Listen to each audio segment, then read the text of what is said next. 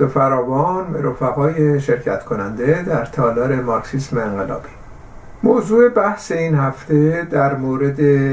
مبارزه مسلحانه و ضرورت اون در شرایط کنونی هستش. پیش از این که من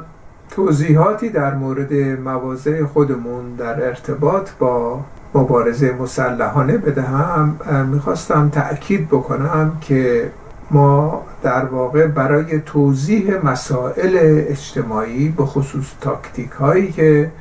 در مقابل ما قرار گرفته برای تدارک انقلاب سوسیالیستی متکی هستیم به متدولوژی مارکسیستی، که متدولوژی مارکسیستی در واقع در دو دوره یک سلسله تجارب عملی هم در پی داشته و اون دوره اول در زمان حیات مارکس بود که ما شاهد کمون پاریس بودیم، سلسله تجاربی از اون تحولات گرفتیم و از طرف دیگه پس از اون ما شاهد اولین و تنها انقلاب سوسیالیستی در جهان بودیم، انقلاب اکتبر 1917 که تجارب بسیار غنی در ارتباط با استراتژی انقلابی و تاکتیک هایی که شرایط رو برای تحقق اون استراتژی ایجاد میکنه گرفتیم. بنابراین تحلیل های ما متکی به کتاب های مختلف دیگه‌ای که از طرف مثلا مدافعین مشی مبارزه مسلحانه نوشته شده در ایران و یا جریانات مختلفی که در سطح جهانی متکی هستن به یک سلسله نظرات دیگه‌ای که به هر حال هیچ کدوم از اونها تجربه عملی مشخصی هم در پی نداشته نیستش. مطلقا تجربه ما متکی به یک انقلاب پیروزمند، تجربه نظری، تئوریک و همچنین ارزیابی تاکتیک های انقلابی متکی به این متدولوژی که در واقع در عمل تجربهش نشون داد که به هر حال تا چه اندازه‌ای درست هست. با این مقدمه کوتاه در مورد این سوالی که شده میخواستم نظر خاص ما به عنوان مارکسیستای انقلابی رو مطرح بکنم. بدیهیه که ما به عنوان مارکسیستای انقلابی بر اساس تحلیل هایی که مارکس از دوران تغییرات بنیادین در جامعه ترسیم میکنه که شامل در واقع اعتصاب عمومی و همچنین ایجاد نهادهای خودسازمانده کارگری و زحمتکشان در جهت سرنگونی نظام سرمایه‌داری مستلزم مسلح کردن توده‌های خیلی وسیع هستش. علت این هستش که بورژوازی یا استبدادهای پیشینی که پیش از دوره سرمایه‌داری وجود داشتن، اینها خود قدرت سیاسی رو رها نمی‌کنن، مقاومت صورت میگیره، مقاومت مسلحانه از طرف طرفداران رژیم حاکم یا دولتی که در قدرت هست توسط ارتش و انواع اقسام ابزار نظامی که اینا تهیه کردند. این مقاومت در مقابل انقلاب صورت میگیره و این مقاومت تنها راهی که میتونه خنثی بشه از طریق بسیج عمومی و مسلح کردن کل جمعی جامعه هستش و این در تحلیل نهایی ما شاهد مبارزه مسلحانه توده خواهیم و این در واقع بخشی از تدارکاتی هستش که ما خواهیم داشت در آتیم. اما مبارزه مسلحانه پیش از این دوران، پیش از دوران اعتلاع انقلابی و پیش از اینکه توده ها به آگاهی ضد سرمایه‌داری و سرنگونی رسیده باشند، یک موضوع متفاوتی هستش با استراتژی ما در ارتباط با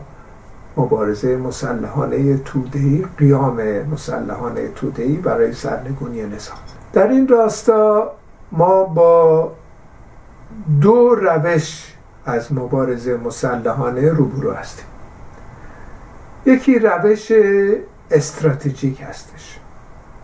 یعنی در واقع بسیاری از جوانان انقلابیون، جریانات خرد و بورژوا رادیکال و یا چپ در طی تاریخ به این نتیجه رسیدند که از طریق مبارزه مسلحانه به عنوان یک استراتژی در واقع میتونن آموزش هایی به توده ها بدن که چگونه توده ها قدرت رو میتونن کسب بکنن یا به زعم خودشون یک موتور کوچیکی رو به حرکت در بیارن تا یک موتور بزرگی که انقلاب و قیام هستش، قیام توده است، به حرکت در بیاره. این روش از ارزیابی رو ما در داخل ایران از سوی رهبران جوان چریکای فدایی خلق تئوریزه شده مشاهده کردیم. مثلا به 3 جزوه مشخصی که متکی به استراتژی مبارزه مسلحانه میتونیم از ضرورت مبارزه مسلحانه و رد تئوری بقای نوشته امیر پرویز پویان نام ببریم. مبارزه مسلحانه هم استراتژی هم تاکتیک، نوشته مسعود احمدزاده، و همچنین یک نوشته از طرف بی جن جزنی تحت عنوان چگونه مبارزه مسلحانه توده میشه. این 3 جزوه از طرف 3 تئوریسین چریکای فدایی خلق در دوران شاه، رژیم شاه، شار یافت و مورد استقبال بسیاری از جوانای رادیکال قرار گرفت. این تئوری متکی بر این هستش که در واقع استراتژی ما در دوره مشخصی که استبداد وجود داره و توده ها در واقع در طغیان و قیام و یا اعتصاب عمومی و غیره ایستند، این استراتژی ما به عنوان انقلابیون استراتژی مبارزه مسلحانه است. یعنی یک تعداد معدودی از روشنفکرای جسور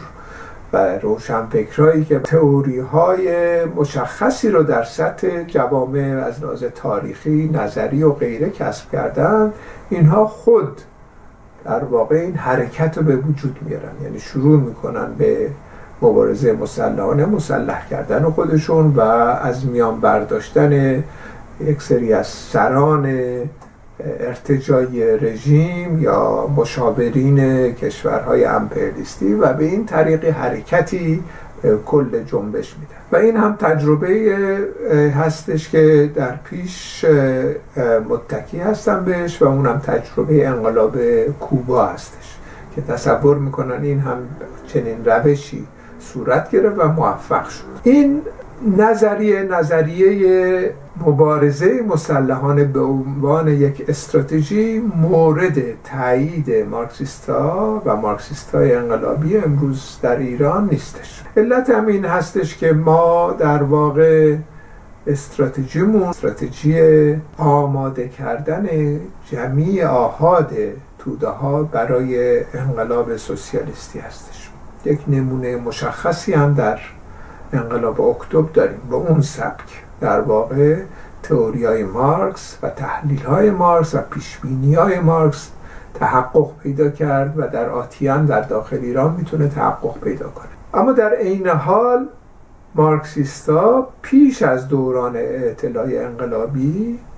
اعتقاد به تاکتیک‌های مبارزه مسلحانه هم دارد، یعنی در راستای ساختن حزب پیشتاز انقلابی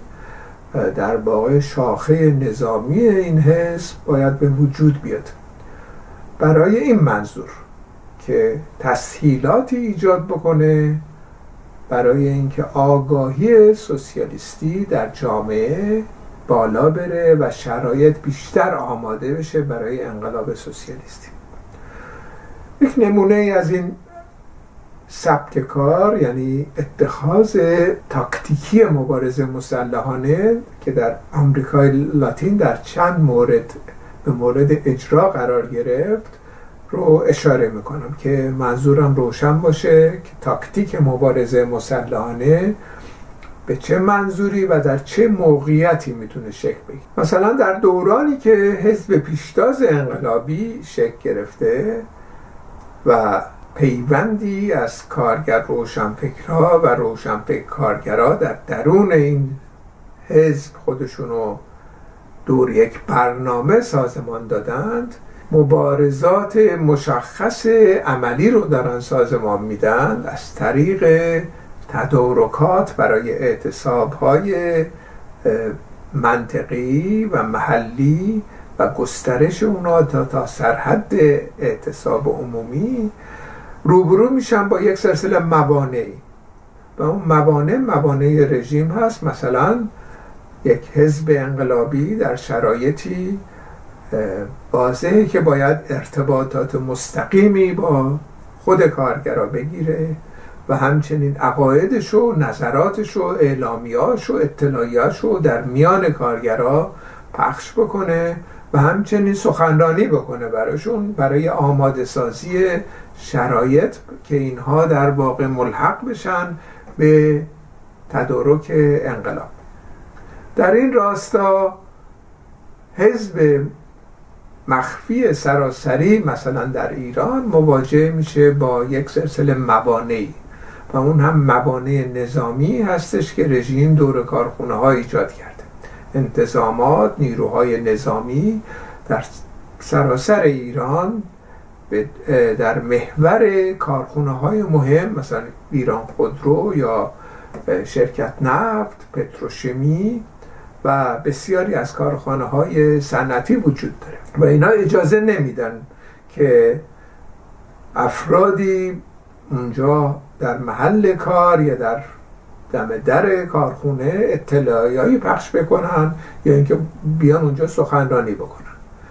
در نتیجه یک محاصره نظامی در واقع این کارخونه ها از طریق دولت ارتجاعی، از طریق رژیم ارتجاعی درش به وجود اومده و اجازه ورود افراد و عقاید مختلف در درون کارخونه رو نمیدن و در خارج از کارخونه هم واضحه که از طریق وزارت اطلاعات و شبکه‌های جاسوسی در واقع جلوگیری میکنن از ارتباط گیری بین پیشروهای کارگری و کسانی که در واقع اعتقاد به تدارک انقلاب دارن با توده‌های کارگر. در یک همچین شرایط مشخصی با توجه به اینکه حزب پیشتاز کارگری در ایران ساخته شده، یک شاخه نظامی لازم داره این حزب، شاخه نظامی مسلح که در مقاطع مشخص برای دسترسی به کارگرها، برای سخنرانی براشون یا اینکه پخش اطلاعیه این موانع رو خنثی بکنن، حتی در مقاطع خیلی کوتاه مدت، یک روزه یا حتی چند ساعته، موانع اصطلاح نظامی رو خنثی بکنن تا بتونن دسترسی پیدا کنن به توده‌های وسیع‌تر و بحث‌ها و صحبتاشون رو بکنن. در یک همچین شرایطی هستش که ما در واقع به عنوان یک تاکتیک مبارزه مسلحانه رو در واقع تبلیغ میکنیم و اعلام میکنیم که در ارتباط با این موضوع که برای دسترسی به توده‌های خیلی وسیع نیاز هست، ما شاخه نظامی حزبمون خواهد داشت که این کار رو عملی بکنه. اما این تاکتیک کاملا متفاوته با گرایش‌هایی که صحبت از استراتژی مبارزه مسلحانه میکنه. موضوع استراتژی مبارزه مسلحانه در واقع صرفاً متکی به کتاب‌های یاد شده نیستش که در داخل ایران توسط برخی از جوانان اون دوران نوشته شد. این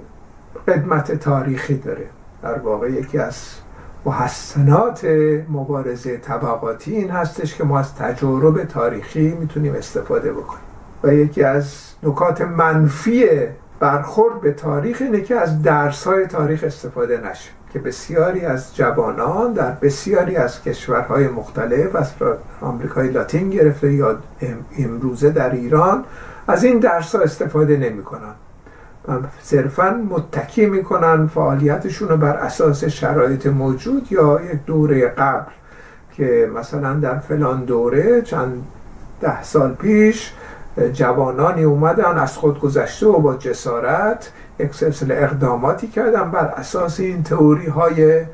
استراتژی مبارزه مسلحانه. ما هم الان به هر حال در شرایط کنونی خب طبقه کارگر آماده نیست برای انقلاب. توده ها بعضی وقتا میان حرکت هایی میکنن بیفایده است، خودمون رأساً باید این اقداماتو بکنیم. خب این در واقع نحوه برخورد به مبارزه مسلحانه به عنوان یک استراتژیک، یک برخورد کاملا انحرافی هستش که قدمت تاریخی هم داره. اگه ما برگردیم به عقب از تجارب دوران خود مارکس شروع بکنیم، بعد به تجارب دوران لنین در انقلاب اکتبر، میبینیم که این گرایش شاد از 150 سال پیش در جنبش کارگری جهانی وجود داشته. مثلا در انقلاب کبیر فرانسه پس از کودتایی که انجام گرفت توسط بناپارت، یک سلسله گرایش‌های گریز از مرکز به وجود اومد در میان ژاکوبین‌های چپ که خودشون انقلابی بودن و بسیار رزمنده، رادیکال، و در میان این ژاکوبین‌های چپ یکی از رهبران اصلیشون به نام بابوف بود. این بابوف اگر رفقا مطالعه بکنن نظراتشون رو در اون زمان مطرح میکردن با گرایشی که داشتن و شیوه برخوردشون به پیشبرد مبارزات، میبینیم شباهت‌های خیلی زیادی داره به همین جزباتی که اشاره کردم که رهبران چریکای فدایی خلق در دوران شاه مطرح میکردن و اونم متکی به اینه که ما به عنوان پیشروها در جامعه از اونجایی که این انقلاب شکست خورده، انقلاب کبیر فرانسه شکست خورده، باید خود در واقع یک سلسله آموزش هایی به توده ها بدیم و این آموزش ها صرفا در سطح لفظی و در سطح نظری یا سخنگرانی فایده ای نداره.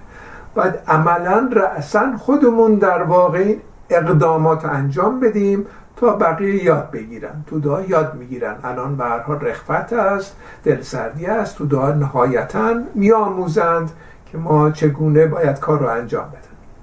و ما در واقع یک پس از اینکه این دولت موجود رو سرنگون کردیم، یک به اصطلاح دیکتاتوری آموزنده‌ای برای توده ها ایجاد میکنیم که اینها در واقع بیان بیاموزن که چگونه باید انقلاب رو سازمان بدن. در ارتباط با بابوف و این گرایش نظری که خودشون هم با جسارت این کارهایی که گفتن انجام دادن، یعنی کارهای همون کارهایی که ما در داخل ایران به عنوان کارهای چریکی مشاهده کردیم، همون کارها رو انجام دادن، یعنی ترور کردن شخصیت ها و حرکت ها، انفجارات، کشتن، غیره، اینا رو انجام دادن در واقع.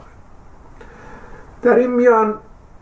مارکس که خودش از طرفداران و حامیان مبارزه و مبارزه مسلحانه و اقدامات رادیکال بود، به این موضوع انتقاد داشت و انتقاد جانانه و کاملا بیرحمانه‌ای به گرایش بابوف کرد، مبنی بر این که تقویت میشه این ایده قیم معابی، یعنی در واقع یه عده‌ای به نیابت از توده ها به جای توده ها میان به عنوان قیم توده ها اینا راهنمایی میکنن، آموزش میدن و این آموزش ها رو اینا از کجا میارن، به چه ترتیبی کسب میکنن، اونها مسائلیه که در واقع میگن ربطی به توده ها نداره، توده ها آگاهی نرسیدن، توده ها آماده نیستن، بنابراین ما این کاری میکنیم به جای توده ها بد میآموزند. مارکس در نقدهای بیرحمانش به این جریانات و همچنین جریانات سوسیالیستای تخیلی که در واقع از یک زاویه دیگه همین بحثا رو میکردند، به این نتیجه میرسه که این بحثای قیم‌آبانه خلاقیت توده ها رو مورد سوال قرار میده. هر جریانی، چه جریاناتی که در قدرت باشن، جریانات استبدادی و بعد بورژوایی، چه جریانات خرد و برجوا رادیکال که بخوان خلاقیت توده ها رو مورد سوال قرار بدن، به جای توده ها تصمیم بگیرن، به جای توده ها در واقع اقداماتی بکنند، محکوم به شکست. چون در واقع رهایی پرولتاریا از نقطه نظر مارکس باید به دست خود توده ها صورت بگیره. رهبران به وجود میان ولی رهبران صرفا رهنمود میدن، به جای توده ها اقدام نمی کنند. مبارزه مسلحانه توده‌ای باید شکل بگیره ولی رهبران این امر و تسهیلاتی ایجاد میکنن که خود توده ها به این نتیجه برسن و این کار رو انجام بدن، نه به جای اونا. بنابراین این نقد در واقع در دوران خود مارکس صورت گرفت و بسیاری از موارد مشابه که پس از اونم به دنبال اون از طریق بلانکیستا انجام رسید مورد نقد جانانه مارکس قرار گرفت. در دوران پیش از انقلاب اکتبر، اونچه که مربوط میشه به لنین و نهایتا حزب بلشویک، دقیقاً همچین ماجرایی وجود داشت. یعنی جریاناتی بودن به نام ناروتنیکا که برادر خود لنین یکی از رهبران ناروتنیکا بود که در اوایل مبارزاتی که از لحاظ سیاسی لنین شروع کرد برخورد به جریان ناروتنیکا بود که اینها میرفتن مثلا پادشاهان رو ترور میکردن، میکشتن که مردم قوت قلب بگیرن، یا این موتور کوچیک و حرکت در می آوردن که موتور بزرگ نهایتاً به حرکت در بیاد. بنابراین اینجا اصولاً ساخته شدن بلشویسم مرتبط بود به گسست از ناروتنیک‌ها و همچنین جریانات خرد و برجوهای دیگه و این ماجرای قیم معابی از بالا عمل کردن به جای توده ها در واقع مورد نقد بیرحمانه لنین هم قرار گرفت که راه این نیستش و راهی که لنین در ارتباط با این نوع جریانات خرد و برجوا رادیکال نشون داد و طراحی کرد از طریق ساختن حزب لنینی و همچنین تدارکات انقلاب و یک انقلاب پیروزمند، اولین انقلاب سوسیالیستی رو با این روش از پایین در میان توده ها و آماده کردن توده ها برای تسخیر قدرت و نهایتاً این روش برای نخستین بار در تاریخ به مورد اجرا قرار گرفت، روشی که لنین از مارکس در واقع آموخته بود. پیروز شد این انقلاب و نشون داد تمام تئوری های پیشین جریانات خرد و برجوا رادیکال از بابوف گرفته تا ناروتنیکا کاملا بی ارتباط و انحرافی بودند و از این زاویه بود که ما در واقع تجربه نوینی در سطح جهانی آموختیم و اون هم تجربه انقلاب اکتبر هستش. چند سال بعد انقلاب اکتبر کجراه رفت که ضد انقلاب استالینی از درونش بیرون اومد، اما اون یه بحث جداگونه‌ایه که در تالار بسیار مواردش رو اشاره کردیم، این بحث رو ادامه میدیم. ولی اون چند سال اول انقلاب اکتبر رو ما در نظر بگیریم، میبینیم با این روش، با این متدولوژی مارکسیستی و با سبک کار از پایین و توده ها در واقع انقلاب سازمان دادن، شوراهای کارگری قدرت سیاسی رو گرفتن و این ماجرا کاملا متفاوته با ماجرای اینکه چند تا روشنفکر بشینن از خودگذشتگی بکنن و به جای توده های اقداماتی بکنن. در این مورد هم به هر حال بحثای فراوانی هستش که امیدواریم این بحثا رو در سایه تجربه انقلاب اکتبر داشته باشیم. اما اون چیزی که مربوط به انقلاب کوبا میشه که بسیاری از جوانان در اون دوران و امروز هم شاید باشند کسانی که الگو میسازن از این، باید اشاره بشه که انقلاب کوبا در واقع به شکست انجامید. اولا یک انقلاب پرولتاری که با توده ها ارتباط داشته باشه نبود، جریان ناسیونالیست رادیکال بود، خود فیدل کاسترو اصولاً کمونیست نبود، فقط جریانات افراد دیگه مثل برادرش عضو حزب کمونیست و بعد چه گوارا، اینها جریانات چپ بودن، ولی فیدل کاسترو جریان راست ناسیونالیستی نهایتاً ضد امپریالیستی بود. و در دورانی که به هر حال این انقلاب صورت گرفت، خب توده های خیلی وسیع در شهرها کمک کردن، اعتصاب کردن. اعتصاب طبقه کارگر کوبا نبود، این انقلاب نهایتاً پیروز نمیشد، ولی به هر حال اینا به قدرت رسیدن و در معاملاتی که با امپریالیسم داشتن میکردن و بارها هم در سخنرانی های هم فیدل کاسترو و هم سایر رهبران بود که با قدرت‌های امپریالیستی تخاصمی ندارند، شروع کردن به یک سلسله ملی کردن صنایع، همون سبک کاری که مثلا دکتر مصدق انجام داد در داخل ایران، که بلافاصله مثل ایران مواجه شد با تهاجمات امپریالیستی و از این زاویه بود که اینها رفتن به جبهه و اردوگاه شوروی اون زمان به عنوان قطب دوم و از اون زمان بودن که به اصطلاح کمونیست شدن، ولی کمونیست استالینیستی، کمونیستی که مرتبط بود به دوران پس از شکست انقلاب اکتبر.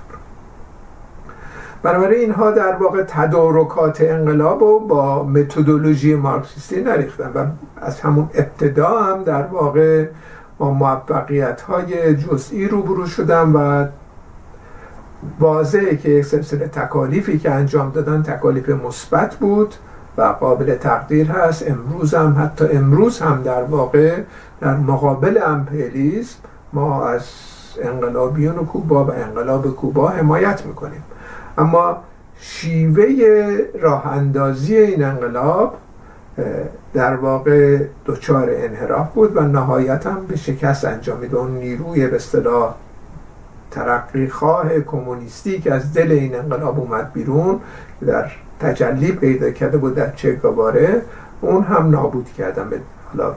دلایلی که بعداً واردش بحثش میتونیم بشیم، و مخالفت‌های چه گوارا با شوروی بود که منجر به این ماجرا شد. ولی به هر حال در ارتباط با کوبا ما میبینیم که در ابتدا خلاقیت توده ها به رسمیت شمرده نمی شد. یک حزب کمونیست در واقع در رأس کار بود، امور اصطلاح مشخص اجتماعی و اقتصادی رو به دست گرفته بود تا زمانی که مرتبط به شوروی بود، تحت کنترل استالینیسم در شوروی حمایت می شد و از طرف دیگه هم در خود کوبا پس از اینکه فرو باشید شوروی، اینها کاملا به کجرا رفتن و الان هم متمایل هستن که برگردن به دامن امپریالیسم و تمام دستاوردهای قبلی را هم خونسا خواهند کرد. ولی در سطح به اصطلاح داخلی هم اینها یه روش کاملا بوروکراتیک، بدون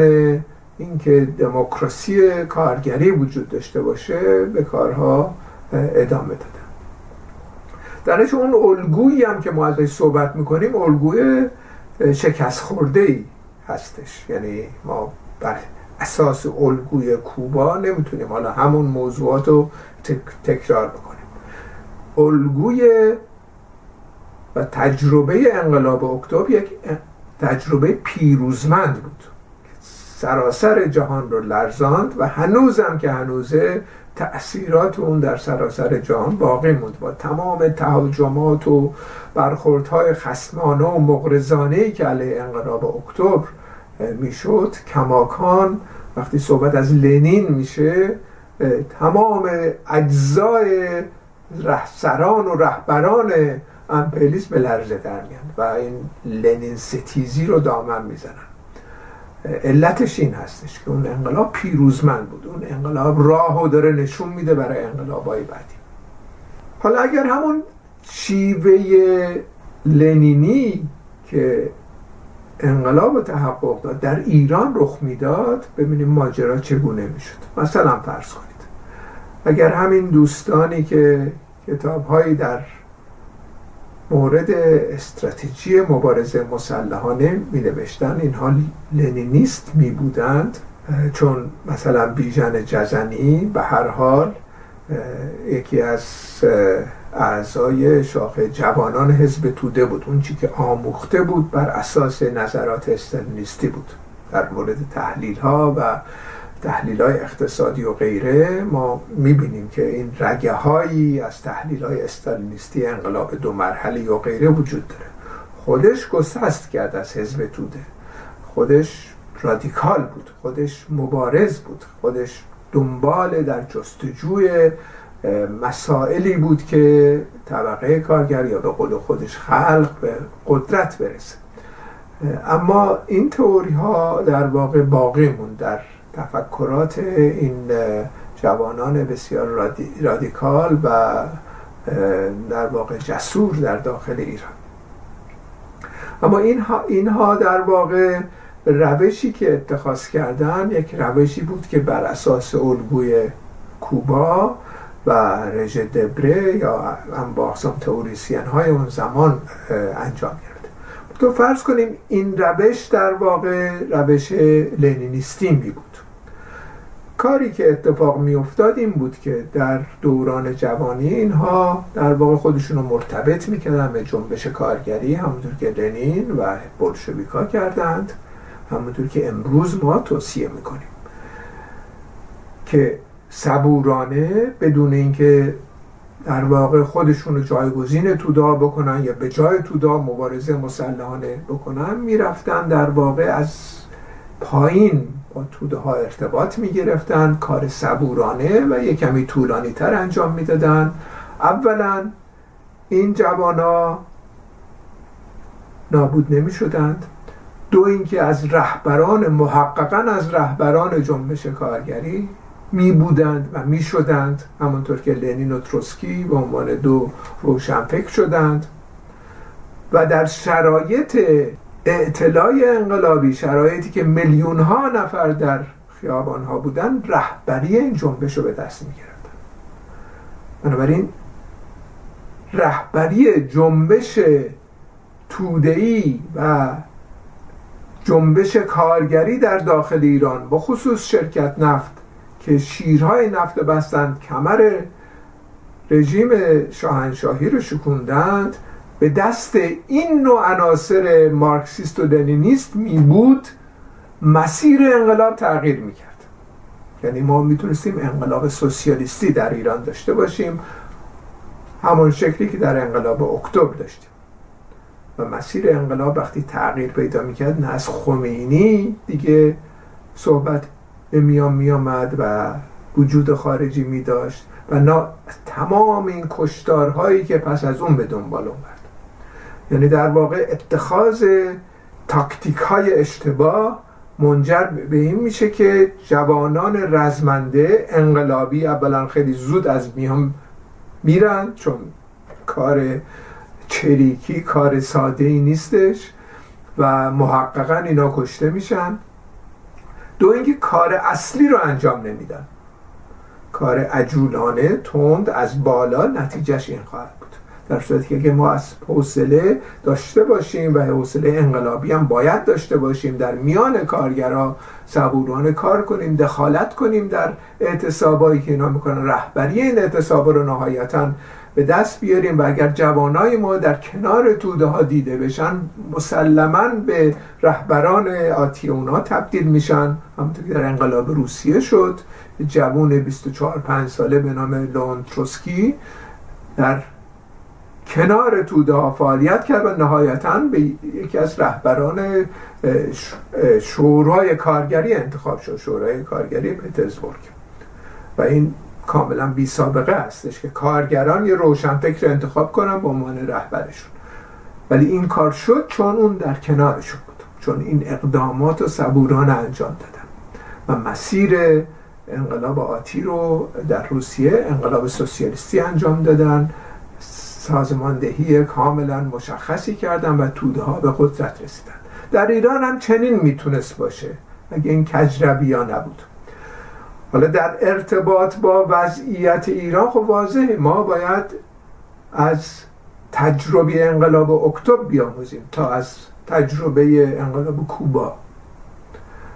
از شکل کار، شیوه کار، متدولوژی مارکسیستی بیاموزیم تا از متدولوژی کسانی که صحبت از استراتژی مبارزه مسلحانه میکنن که همیشه هم به کجرا رفت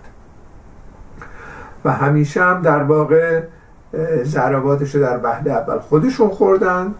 در وهله بعدی توده ها خوردن، چون توده ها رو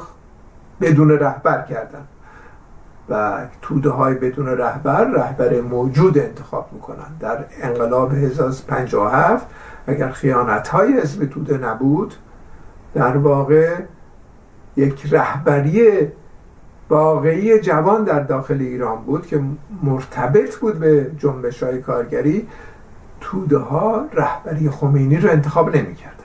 بی جن جزنی رو انتخاب میکردن، احمد مسعودزاده رو انتخاب میکردن به عنوان رهبران انقلاباتی. و این درسیه که باید بگیریم امروز، با وجود اینکه تمایلات قلبی به این دوستان داریم و جسارتشون مورد تقدیر هستش، گسستشون از حزب توده به خصوص بی جن جزنی قابل تقدیر هست، تمام این مزایا رو دارن، ولی روش کار، متدولوژی که اتخاذ کردن و همچنین تحلیل هایی که دادن، اینها تحلیل های درستی نبوده و ما نباید دوباره تکرار بکنیم این مسائل. یعنی باید گسست کنیم از این مشی چریکی به عنوان یک استراتژی. این موضوعی هستش که میخواستم در این بحث اشاره بکنم. امیدوارم با رفقای حاضر این بحث رو ادامه بدیم. با سپاس و تشکر از توجه شما.